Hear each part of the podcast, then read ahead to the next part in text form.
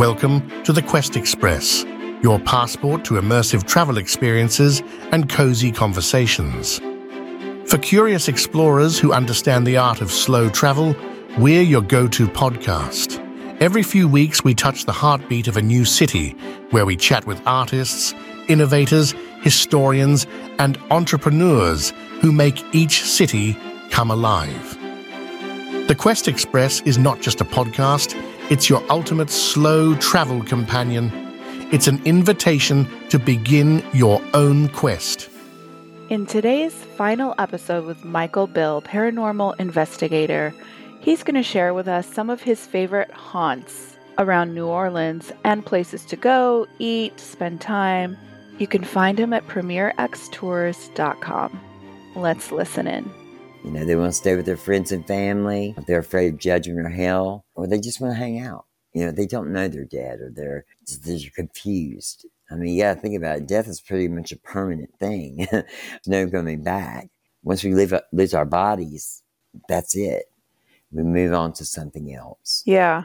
You know, I really believe there's something else beyond this. You know, you go to church and you hear all this and you hear about afterlife, but this has really changed my belief in the afterlife. I think something else is going on. I think it's more than just what we believe in church or these spiritual paths that we follow. It's constructive type of hierarchy, if you will, kind of like we have here, only it's like there's a control over there that's saying, okay, you can talk to these people, but you can't tell them this. You know, because sometimes we won't get answers to questions. Like I always ask, is there sex on the other side? Now, I've been asking that question for years and I never ever get an answer. I don't know why they don't answer it. I feel like it might be just an earthbound thing. I, probably so. Spirits bind themselves to the earth. There's nothing holding them here. I think it's psychological. You know, when you lose your body, it's all about your spirit and your spirit and your mind.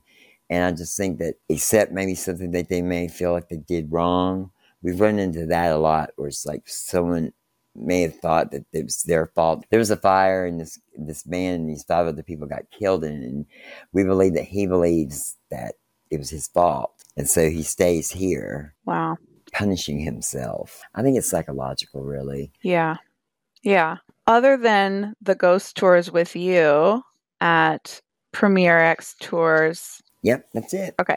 Other than that, let's say someone was coming first time, they were staying for seven days. Like, if you can reassociate off the top of your head, what are some must visits, whether everyone knows about it or whether it's a best kept secret that not many people know about, only natives? Like, what are a few places that you would recommend them going to really get the culture? Definitely the um the historic collection. That's a free museum. It's on Royal Street. That's a must. Okay. And because uh, it's free and it's it's historical, and those people in there they know their business. And mm-hmm. then the Pharmacy Museum. You've got to go to the Pharmacy Museum. Uh, that was the very first licensed pharmacy in the entire United States, and that place is totally haunted. I've got all the evidence; totally creepy. It's haunted, oh my god! And it's just weird. The things the Victorians would do to each other to cure their diseases was insane. Cocaine uh-huh. toothpaste, uh-huh. Tampons with opium in them. Woo! You know, I oh mean, the painless birth exhibit is not to be missed. It's crazy.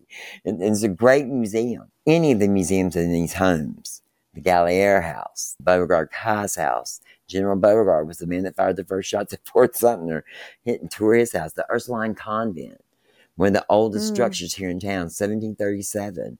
It's a Catholic wow. museum. The museums here are awesome. I mean, I go to the museum. I've been to some of them multiple times. I still go back just because I like to go in there and hang out there. And most mm-hmm. of the mm-hmm. times they're haunted, you know. Mm-hmm. So it's mm-hmm. like those are definitely any of the museums. Frenchman Street, of course, for music and food. Come hungry because we have some of the best restaurants in town. I mean, in the, mm-hmm. in the mm-hmm. country. I mean, the chefs here are just amazing. My poor boy shop, NOLA Poor Boys, is right around the corner here on Bourbon Street. They make great food.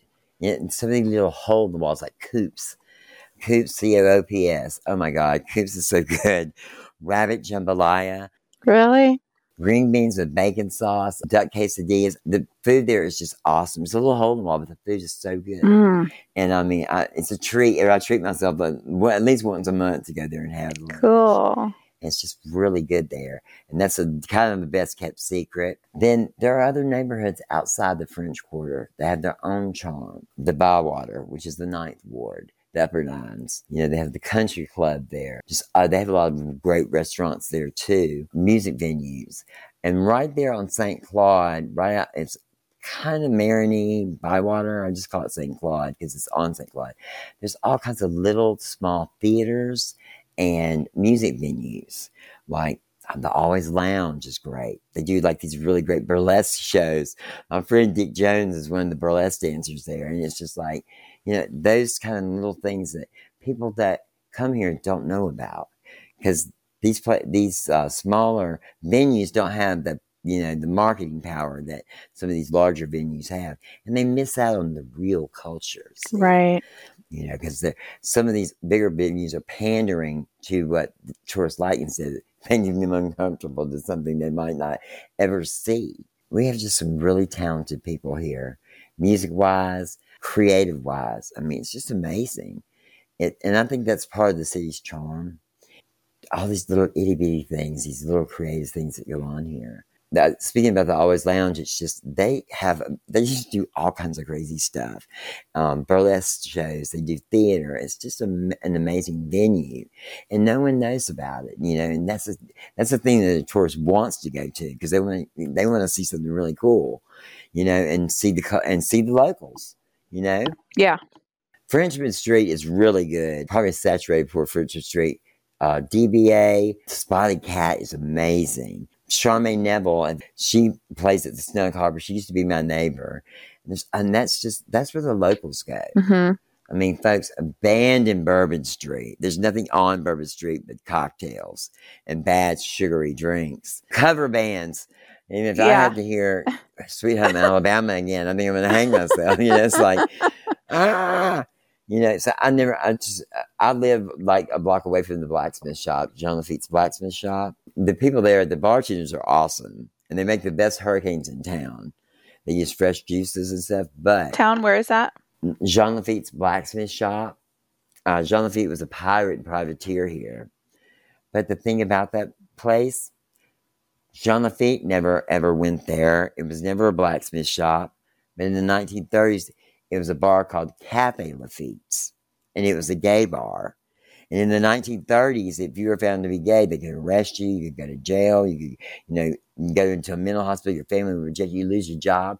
Your landlord could just throw you out of the house. Ugh. So people would go there. It was kind of like a community center. People would go there and they'd run them tasks, find them work, you know, give them places to live. And they had a sign behind mm. the bar that said, if the bartender's passed out, make your own damn drink.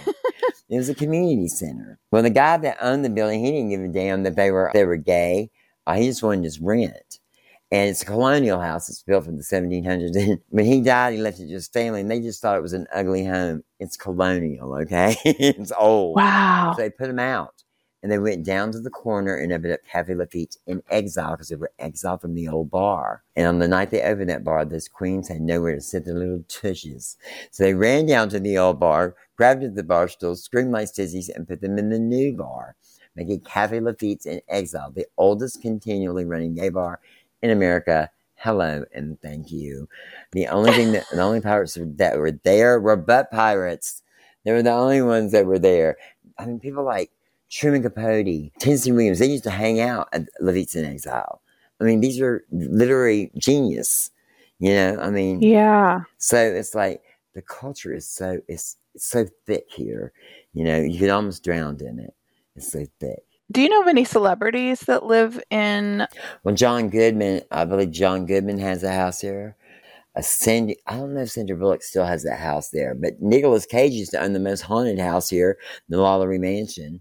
He has a tomb here when they were filming American Horror Story Coven. It's nothing to see all of that cast, you know, Jessica Lange, Kathy Bates, Angela Bassett. There's nothing to see them walking through the French Quarter. Now, of course, us New Orleans, we don't know because we're busy with our own lives and they look different than they do right. on TV. But, yeah. um, and now they're filming that interview with the vampire, the TV show.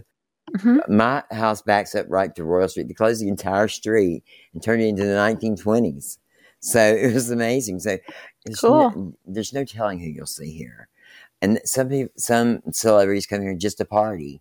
you know, or have a good time, or, or go, you know, Beyonce, uh, Beyonce and her sister, they both have houses here, I believe. It's just so it's nothing to see these celebrities wandering around town, you know. Yeah. People don't bother them. Uh, I saw this little cafe, and he was, I guess, in disguise. What was his name? I've got Wesley Snipes. I saw Mhm. Wesley Snipes at the Clover Grill, which is just right up the street on Bourbon, and he was kind of like in this weird outfit, and I'm like, looked at him, and I like looked back. I was like, "Oh, you?" And he's like, "Shh." he was like, "Please don't say it." You know, John Goodman. He's always willing to, you know, sign autographs. He always tells people, "Look, you know, let me have my lunch, and I'll, I'm more than happy to sign autographs and stuff." So, it's, celebrities are here; they come and go. This is a very mercurial city. You know, people come and go here, and uh, it's just like the river.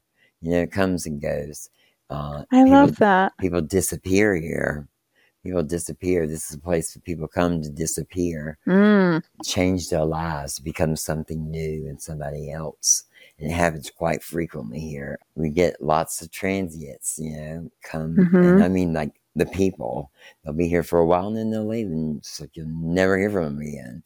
Yeah. What did New Orleanians think of? Like, what are some things that tourists wouldn't know? Like, I feel like most cities that have a lot of tourism, I would think that most cities have kind of a love hate relationships with the tourists. So, like, what do New Orleanians really think of Mardi Gras? Are they looking forward to it? Is there any resentment? Like, kind of respect the natives more when coming to the city? First of all, people live in the French Quarter. This is not a, this, these facades are not, there's, there's something behind them. There's people that are living here.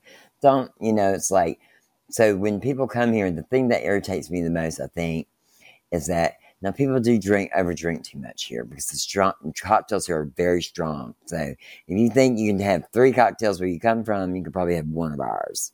I mean, we're talking like four fingers deep. I mean, it's like in lots of sugar. And so people overdrink. They throw up on the sidewalk. They like get fights with the locals. And Mm-hmm. this is a neighborhood, just like anyone else's neighborhood. And so you should respect that. That's, you know, don't lean up against the buildings, don't knock on the doors. And people don't realize it because their shutters are closed. Yeah. And the reason it's closed is because you're right on the sidewalk. I mean, your house is. And, and your shutters open, people will stick their head in the window, and you know, it's like, ugh. So there's no walking around in your underwear anymore in your living room if you're living in the French Quarter. Now I live on the third floor, so I can do whatever I want. Now on the first floor, the shutters are closed because that's someone's private residence. And so I always tell people, you know, think about if you, if it was you, you would want people to respect your privacy and respect your buildings. And these buildings are very old, and we don't need people spray painting them or throwing up on them. Ugh. And some people just can't help it. It just happens. You know, it just happens. And throw up in the street, Yeah. not on the sidewalk.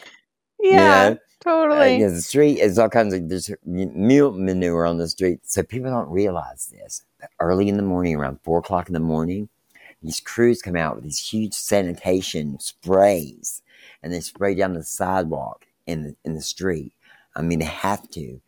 I mean, like Wow. staph is on the streets. Gross. Ugh. So I mean, yeah. if you drop something on the pavement, don't pick it up unless you absolutely have to. If you do pick it up with something, and sanitize your hands because they found staph Yeah. on the sidewalk Wow. on the band Wow. campus. It's just like, you know. So just respect the locals. Try, try to remember 10 o'clock at night is kind of like quiet time, you know, because people have to go to work the next day. I always say, uh, whenever I go to a new city that I've never been to before, I always think about, okay, how would I want to be treated? You know, would I want someone to, to be doing this or doing that? So I just try to be, you want to integrate yourself into the culture, even if you're only here for two or three days Yeah. you know, that's the way you're going to enjoy the city and people are going to respect you. We know we love our tourists. We really do. I've met some great people. I never leave the French so I never get to meet people. And these people come from all over the world. That's what I love about tourism is that I get meet some great people. But then there's some that just overindulge. And it's like, you know, gotta have a little bit of control. You know, they say what happens in Vegas stays in Vegas, right? What happens in New Orleans, everybody talks about. so, you know, it's like, you know, you better be careful because it could Yeah. come back on you. Yeah. So tourism is great. That's what keeps the French Quarter alive. It's like being in the 1800s. The buildings here are amazing. It's just like going back in time. And I think that's why people come here. Yes. You know, the Carre Commission, they're the ones that dictate all that stuff. Keep the facades open. You know, you can't have a modern building here in the French Quarter. They. Oh, It has to look like it's from the 1800s. You know, people Huh. wouldn't come here if, it, if there was a big, big, ugly modern building there, right? right. Yeah, they they got they get you buy one of these houses. The Carre Commission's already picked out the color you're going to paint it. You can't move an interior wall without their say so, and you own the house. Isn't that crazy? Hmm. They, we had to keep it like that to keep it, you know, historical. Yeah, I love that. So, if you had to free associate, and like, what are the f- first words that come to your mind when I say New Orleans? Maybe it's because I'm hungry, but I think I think people, people and food are the two mm-hmm. things that I think of. People from all over, it's all they're from all over, and some people that the locals, I mean the natives, the people that are actually from here. It's like, are you from here? And they're like, well, no, I just live here. So you can definitely tell the natives from the locals. There's a difference. Now the locals have integrated themselves into the native culture, but they're not really natives, are they? They're not Creoles. How can you tell? Is it by sight? It's the way they present themselves. It's it's it's a feeling almost. It's a and it's also there's accent, kind of strange accent. The yats, you know, we yats, you know. Yeah. You can tell. You can tell by the way they hold themselves. It's not just any one particular thing. And there are Creoles still here in the city. It's people like it's been Americanized too much. There are Creoles still here. You know, there are people who still identify themselves as Creole. Creole is there's a confusion that it means that those of African descent. Now, some of people that are of African descent are Creoles, but some are not. They're white people, uh, like the French, the Spanish. That that's where their descendants descendants come from, and some of them are mixed. I mean, we're a Yeah. mixed up city. It's a gumbo Yeah. over here, you know. That's- New Orleans is a melting pot, and we're just a gumbo. Yeah. So, I want to ask you a question, not to cheat on New Orleans in any way, but let's just say someone was going to give you a $100,000 check and they said, I want you to go do research on this city and you were going to go like live in another city for six months to do paranormal research. Which city would you choose in the US other than New Orleans? St. Augustine. St. Augustine. Mm. hmm That place is creepy. I, we went out to a cemetery, and this girl, I didn't know her. She was like, "Look at all these orbs I caught," and I like was looking at it, and I kind of opened it up, like zoomed in. It looked like the head of the conquistador with his mouth open. The orbs are coming out. Of his mouth. It was totally crazy. Oh my God. St. Augustine is so haunted. Being there creeped me out. I mean, you could just feel it. it's an old, old city. Got just this weird vibe to it. You know, St. Augustine. Man, I would love to go there. I, if someone give me a I would like be packing right now. and going, going. Um, I'm going to Yeah. be gone for a couple of months now. Yeah. know, but St. Yeah. Augustine, man, it's just totally Wow. haunted. Uh, you know, Savannah maybe, but definitely St. Augustine. Interesting. I just have one final question before before we go today. Do you have any window into the natives of New Orleans like before the French and Spanish came there? Who was in the area and talking about Native Americans? the indigenous people. I have a little bit of knowledge for them. That, now they would travel, Mhm. and where the French market is, that was the Indian market or the native market, Mhm. and they were still here. And when the French arrived, Bienville, who was the father of our city, the ver- you know, the governor, who was the founder of the city, you know, they kind of integrated themselves in with the natives because they didn't know how to live here. Right. But see, the indigenous people didn't have a word for property or have an ideal of ownership of land, right? Because everyone owned it. No one owned it, right? Right. And that's why the French said, "Up, we own it. it's ours now." Right. You know, they would have Bienville would battle with, go with the natives to battle other other tribes, dressed just like they would, naked. And they noticed that he had snake tattoos all over him because he was from Canada. Actually, he was he was friends with indigenous people up in Canada. So the native here is it's still here. The Mardi Gras Indians when the Maroons, which are escaped enslaved people, they would go to the these native tribes and they would integrate themselves into that culture. And so, you know, it's still here. Mm-hmm. As much as the Americans have tried to rub, tried to rub out indigenous life here, they're still here. Yeah. Parts of their culture are still, they affect everything here in the city. The Mardi Gras Indians are a good example of that. You know, and it's like you can't rub a culture out. You can you can suppress it, but it's always going to be there because it, it this land is their land, you know, Mm-hmm. and their spirits are here. Their ancestral spirits are here, and then some screwed up spirits right outside where uh, Iberville is. Man, I do not like that. It's outside the original quarter, and beyond all of that, was indigenous land for these indigenous people, and the spirits of that that land are completely different from human spirits. They're elementals. I mean, it's it's just creepy, and you can feel that vibe now. In a good way or a bad way? Well, both, both. I mean, you know, you got to think these people were rubbed off their land and and some and straight out murdered. Okay, not all of them. Not it wasn't all. I've been going on for years. You know, I mean, it's like, what's the first thing you do when you move into a place? Get rid of the locals, right? You know, because then the you know, and they've been trying to systematically wipe out the indigenous people all over this all over this country. You know, putting them on reservations, just crazy stuff Yeah. you know, we really need to support those indigenous people. Now, my mom is Bully Creek Indian, Mm. so I have native blood in me as well. So I kind of feel a sense of that. But outside the original quarter and the American section, it's creepy. I mean, at night, if you ever go to the CBD, there's no one there. And there's all these massive buildings, but you can still feel there's something old and, and not necessarily sinister, but dark. Yeah. And I mean that in the sense that it's been offended. Wow. It's holding a grudge.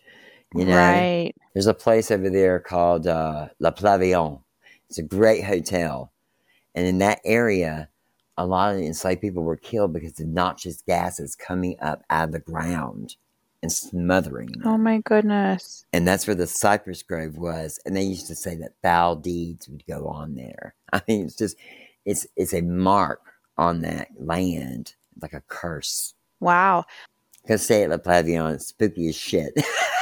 Yeah, I was gonna say. I It's wonder how crazy. they um how their marketing is going. I, I wonder if like uh word travels fast about like don't. well, they have a plaque right in front. They have a plaque right there in front of the um of the uh, of the hotel, and Uh-huh. people don't, people pass these plaques back and forth. Read the plaques. That's where the history is.